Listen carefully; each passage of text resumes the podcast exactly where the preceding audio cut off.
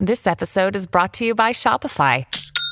Forget the frustration of picking commerce platforms when you switch your business to Shopify, the global commerce platform that supercharges your selling wherever you sell. With Shopify, you'll harness the same intuitive features, trusted apps, and powerful analytics used by the world's leading brands. Sign up today for your $1 per month trial period at shopify.com slash tech, all lowercase. That's shopify.com slash tech. Lucky Land Casino asking people what's the weirdest place you've gotten lucky? Lucky? In line at the deli, I guess? Aha, in my dentist's office. More than once, actually. Do I have to say? Yes, you do. In the car before my kids' PTA meeting. Really? Yes. Excuse me, what's the weirdest place you've gotten lucky? I never win and tell. Well, there you have it. You can get lucky anywhere playing at LuckyLandSlots.com. Play for free right now. Are you feeling lucky? No purchase necessary. Void where prohibited by law. 18 plus. Terms and conditions apply. See website for details. I never met anybody who worked for Trump who didn't know who Trump was within a very short time. The president made it really, really difficult um, for us to honor that institution. And I do believe that a John Kelly knows very clearly that Trump is deeply disturbed and that he is utterly untrustworthy.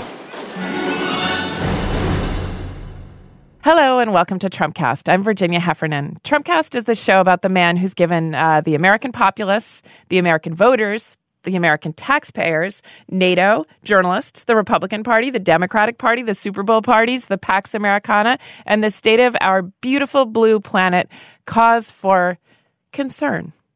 We're all just concerned. Did I leave anyone out? In any case, I feel you in your concern. And today, my guest is Josh Dawsey, a tireless White House reporter for Politico magazine. I can't believe this guy's output. Put Josh Dawsey into Bing or Yahoo, and you'll see he had something like 58 pieces in the last hour. He also, though he's more professional than I am about it, shares the widespread concern about this administration. And today we're talking about Jared Kushner, Jared's private email account and the Senate Intelligence Committee's recently leaked concern about the fact that Jared, who still has security clearance, didn't disclose the fact of his private email account to them. And they don't take kindly to secrets, our Senate Intel folks. We'll be back to talk to Josh in just a minute, but first, this message. Hello, it is Ryan, and we could all use an extra bright spot in our day, couldn't we? Just to make up for things like sitting in traffic, doing the dishes, counting your steps, you know, all the mundane stuff. That is why I'm such a big fan of Chumba Casino. Chumba Casino has all your favorite social casino style games that you can play for free anytime, anywhere with daily bonuses. That should brighten your day a little. Actually, a lot. So sign up now at chumbacasino.com. That's chumbacasino.com. No purchase necessary. VGW Group. Void were prohibited by law. See terms and conditions. 18 plus. Joining me on the line is Josh Dawsey. He's a White House reporter for Politico magazine. Hey, Josh, I'm so glad you're back. Hey, I'm glad to be here. Thanks for having me. So I thought we would talk, um, but Jared's emails. I don't, I mean, I, you know what? I'm just going to concern troll Jared Kushner. I'm just concerned about his use of a pri- private email for official business. I mean, I'm just worried about him. I mean, he's a young man and he's under a lot of pressure. And he made this decision that, I mean, I don't know. It strikes me as what's that word for it? It's um, it's hypocritical. You know, your voice sounds like it's dripping with genuine concern. I just, I, am I'm, I'm about to burst into tears. Tell me what happened. How'd you find this out? Jared set up a private email domain uh, back in December uh, before he moved to Washington. And periodically he's been using it for the past eight, nine months. You know, this White House is rife with factions, uh, rife with people who don't like each other. I think we've documented that. Others have documented that pretty well. And, you know, if you're using a private email account and you're, you know, using it widely and dozens and dozens and dozens of people know about it, uh, eventually it emerges to the surface. You know, there's, there's no proof, again, that he's done anything illegal here. I mean, I don't even know how much trouble he'll be in for this. It's just when you run a campaign where the whole slogan is lock her up over a private email server, you know, it takes a little chutzpah to use a private email domain yourself. But again, just trying to get the facts out. Well, okay, so we're always trying to figure out if it's chutzpah or incompetence or evil on the part of these people. So when you have a quote private email server, they kept saying server about Hillary Clinton as though this thing had been erected by evil deep state. to uh, let in Hillary Clinton's case let her communicate about gefilte fish for her daughter's wedding. So are we just talking about that Jared Kushner just took his Gmail with him into the White House? Is that all that happened, Well, or did he quite. actually want Not some kind of back channel? Okay. He set up a new domain uh, called ijkfamily.com. He and Ivanka uh, Trump both had accounts on this ijkfamily.com uh, domain uh, that they created in December. So it wasn't a Gmail. It was a, it was a new uh, email system that they set up uh, before they came into the White House. And then our subsequent reporting showed that, uh, you know, a number of other officials, Reince Priebus, Steve Bannon, and Gary Cohn, uh, also have been uh, using uh, personal email uh, at times for uh, public business, uh, which is interesting. Uh, I think the others were not too happy to be dragged into the story uh, because of the uh, emergence of Jared Kushner's private email use. Is uh, right. Well, then, right then, there's that those factions that you're intimately familiar with, but uh, also private and public are a little bit interesting here because his, as a public servant, his communications about quote business are you know possibly a matter. I mean, when there's a Jared Kushner library founded, you know, in Manhattan, and we want to know all his papers. These emails are the kind of thing we might take some interest in. But the Senate Intelligence Committee is also interested in his emails. And also that's where I got that word concern. They like me. They they let's say they share my concern about the emails. What happened? That was yesterday's story. Um, Right. They s- they asked for them. They they So this, yeah. this is actually one of the best stories I've heard for sound debate. Okay. So, the Senate Intelligence Committee sends out a letter to Jared Kushner's lawyer that essentially says, when you came in and met with us privately, you didn't tell us anything about this email account. You didn't tell us it existed. You didn't give us any records from it. What's the deal? We want to we want to know. Is there anything on there that's relevant to our investigation and the Russian uh, meddling of the election? Is there anything on there that's sensitive? And, oh, by the way, have you been communicating on any sort of private apps or messaging services or any other devices where there might be records? Okay, that's fa- fair enough.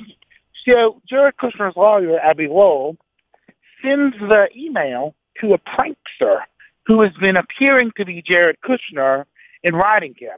There was a story earlier this week, I don't know if you saw it or not, but this person who appears to be Jared Kushner, it's an email prankster, Brad Abbe Lowell, says, you know, there's actually some kind of inappropriate sexual material in my private email account. What should I do with it? The lawyer responds and says, does it involve White House officials? Does it involve, you know, anything in the public no, The like person uh, says, oh, the person says some of it might. He goes, okay, don't delete, don't delete, don't delete. Wait, does he mean like out. was the suggestion that this was like slash fiction with Bannon and Priebus? Or okay, you're right. I'll save it for Twitter. Go on. So, so Abbe responds to this prankster, you know, and and Abbe, by the way, is the is the lawyer for Bob Menendez, the senator on trial in New Jersey. He's responding to Jared from the courthouse. He responds, and it comes out that that the prankster, not Jared. Yep. So, you know, Abbe's chasing. There's a story done on this prank. Yesterday, the letter comes in from Senate Intel. He types in Jared in his phone, but he accidentally types in the prankster instead. So he sends an email. He sends a letter from Senate Intel to the prankster, who then forwards it to CNN and Jake Tapper. So Jake Tapper gets a scoop that uh, Senate Intel is looking into Jared Kushner's private email account because his lawyer accidentally forwarded the inquiry to a prankster. Oh my god. This is a little bit like the um, clumsy mobile email version of the steakhouse overhearing of Ty Cobb. Like these are this is the this goes in the in the file of they are their own wiretaps. Um, right. so this is where we know that Abbe Lowell, what comes out of that Jake Tapper leak and this prankster seemingly on the side of transparency, but he's also narking. What comes out of this is we didn't we wouldn't have known that the Senate Intelligence Committee Well, yesterday. I mean, at some point it may have emerged, but we certainly would not have known yesterday that the Senate Intel was investigating this. And so the letter to um, the letter to Kushner used this word "concerned." He was con- they were concerned that Kushner Correct. had not declo- disclosed his private email account in an interview with them. Um, Right. And and and all they're worried about is not that it contains porn. It's not that it you know is necessarily some kind of smoking gun. You know, he doesn't have a ton of conversations with Kislyak and Putin necessarily, but it might help the investigation. Sure, I, I think they're worried because they don't know. I mean, one of the greatest problems here for this whole email and figuring out you know, how many people has been have been using it and and how is it we know people have been, but you know we don't have access to their servers. The government doesn't have access to their servers. I mean, we broke the news last night that the White House is launching an internal probe into this because some of the lawyers don't even know how often they've been doing this. Right. Uh, so it's one of those things where we don't know if it's a nothing burger where, you know, there's 50 emails and most of them are about scheduling meetings or trips and there's nothing there, or if it's just pervasive. Yeah. We have no idea. You know, um, I was writing not long ago about the invention of the BlackBerry um, pre iPhone and discovering that the BlackBerry was invented, you know, almost entirely for lawyers seeking rovable billing hour, you know, billable hours. So, right? So you can still be working when you're not. So it's lawyers who have sort of the most to hide that are, that really should get crash courses in um, not switching addresses in your phone book um, and other things. I mean, I think what's crazy is we have people with national security clearance and lawyers who should know better who use their phone with no more conscientiousness and meticulousness than I do. I mean, I've, you know, I've sent stuff to the wrong Rebecca in my phone book before. Fortunately, not the wrong Jared. I do like that Abbe that Abbe Lowell. Okay, so not to get too in the weeds, but I do like that once he discovered that he was being pranked by the fake Jared, didn't change it. This is just my tip for him. Didn't change it to fake Jared. That's what I do in, in my phone book. Yeah. or maybe you just delete that contact entirely. Yes. Uh, yeah. You know, So- I will say though, to Abbe's credit, when the, Okay. when the first email came out, and it was a prankster, his advice to Jared was, "You can't delete anything. You have to forward it to the White House email." And in some ways, that was heartening to see. I mean, Ah. because he didn't expect that email to become public. He thought he was just writing to a client.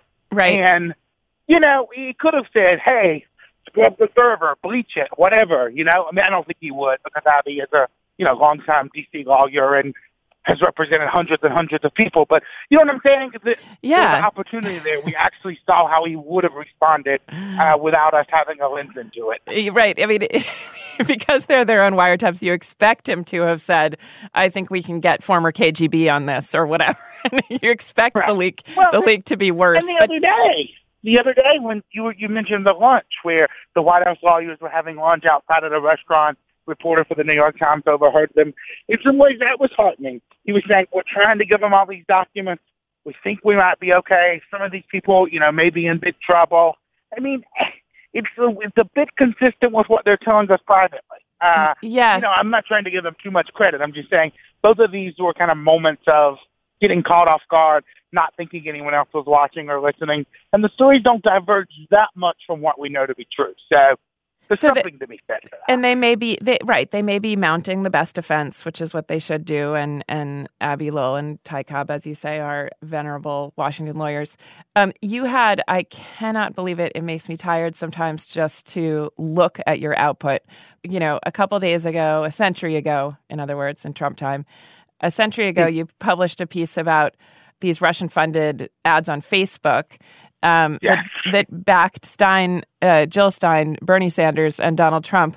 You know, you see that headline, Stein, Sanders, and Trump, and I expe- half expected Gennifer Flowers, Monica Lewinsky. you just are like, what do Stein, Sanders, and Trump have in common? They are enemies of Hillary Clinton.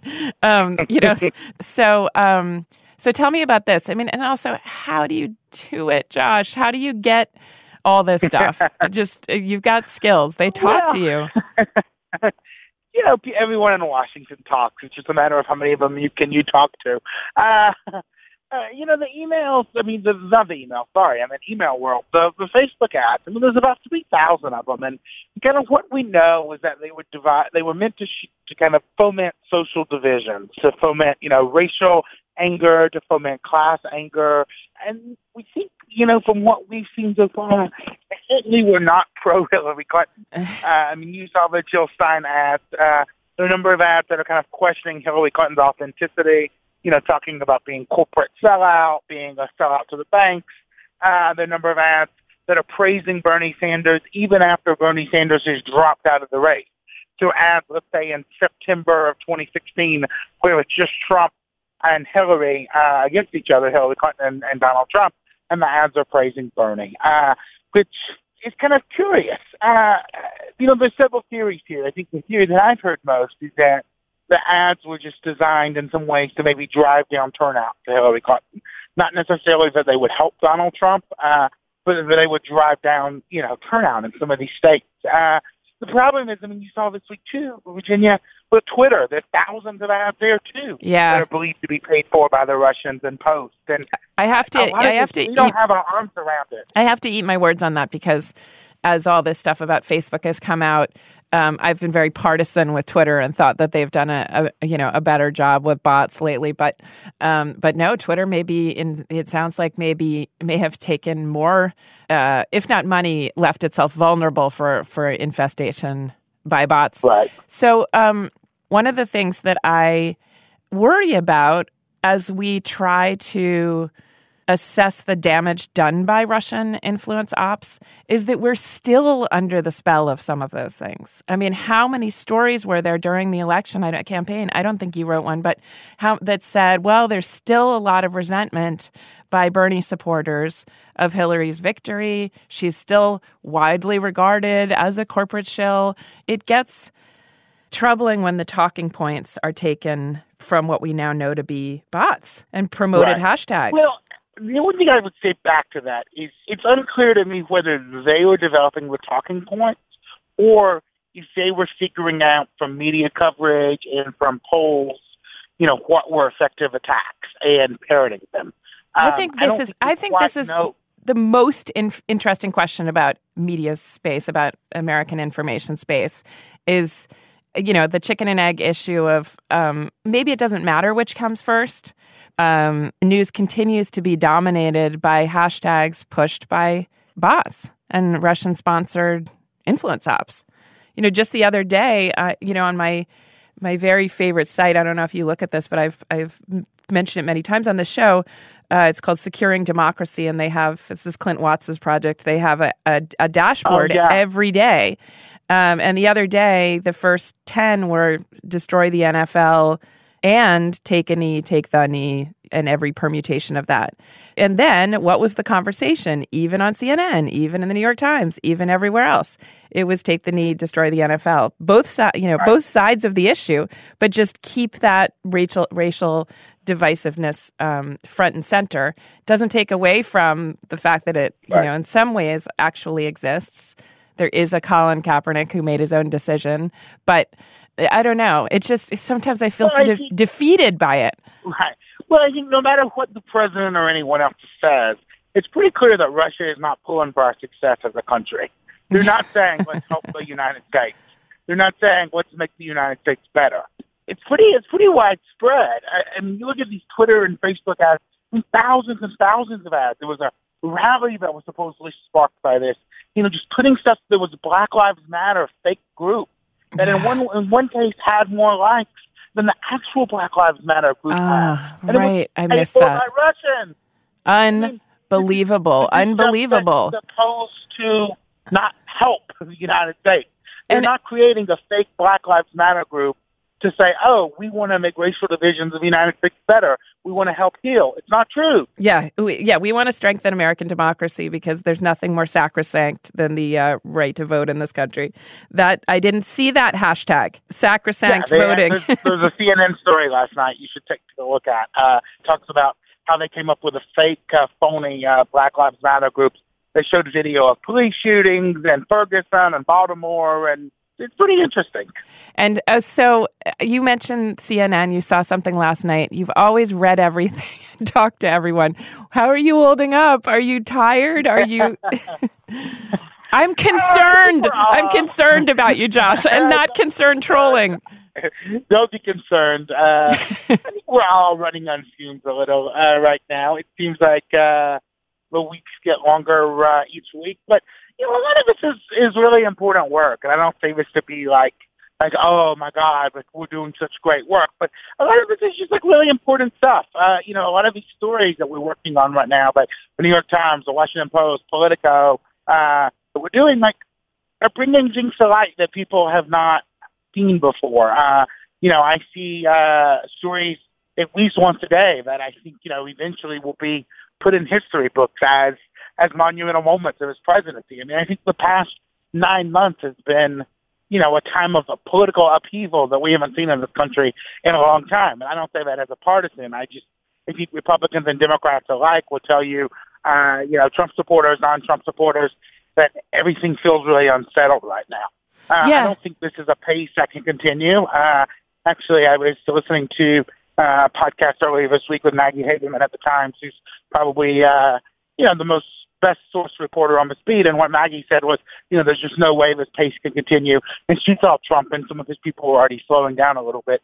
And I sense that too. Uh, it seems like since John Kelly came in as a new chief of staff, things have like flatlined a bit.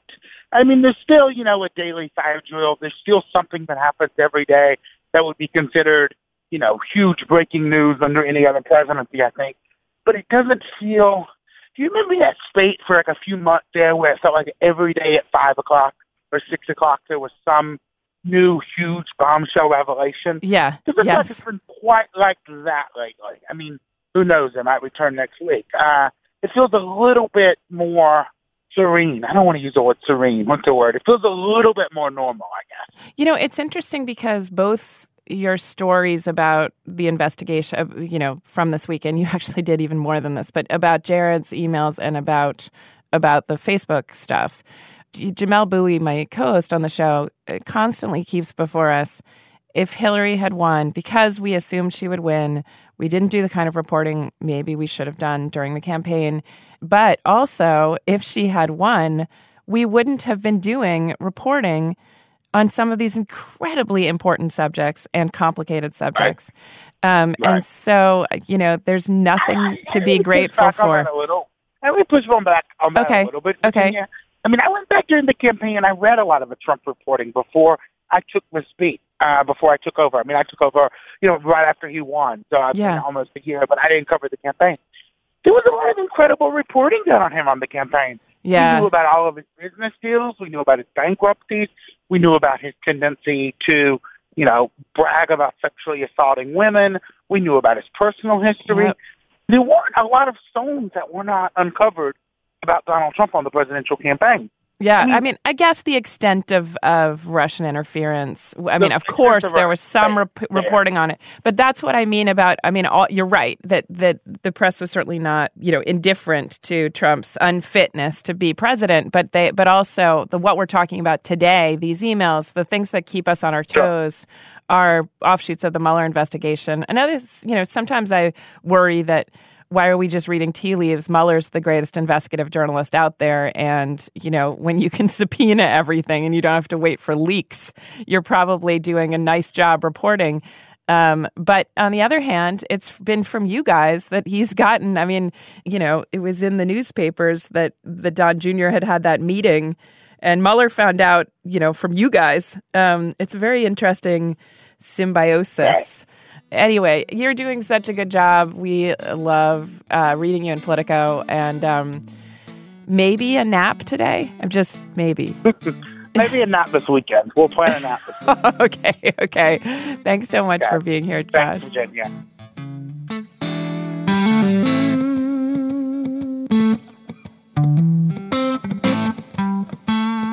That's it for today's show. Trumpcast is produced by Jason DeLeon. And, and, and wait a second, do you follow us on Twitter? I am seriously not judging you or disciplining you. I'm just, I'm worried about you, frankly. I'm concerned about people that don't follow at Real Trumpcast on Twitter.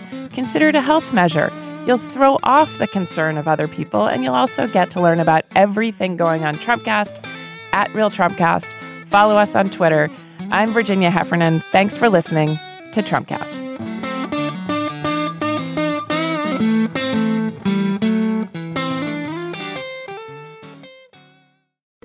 It is Ryan, and we could all use an extra bright spot in our day, couldn't we? Just to make up for things like sitting in traffic, doing the dishes, counting your steps, you know, all the mundane stuff. That is why I'm such a big fan of Chumba Casino. Chumba Casino has all your favorite social casino style games that you can play for free anytime, anywhere with daily bonuses. That should brighten your day a little.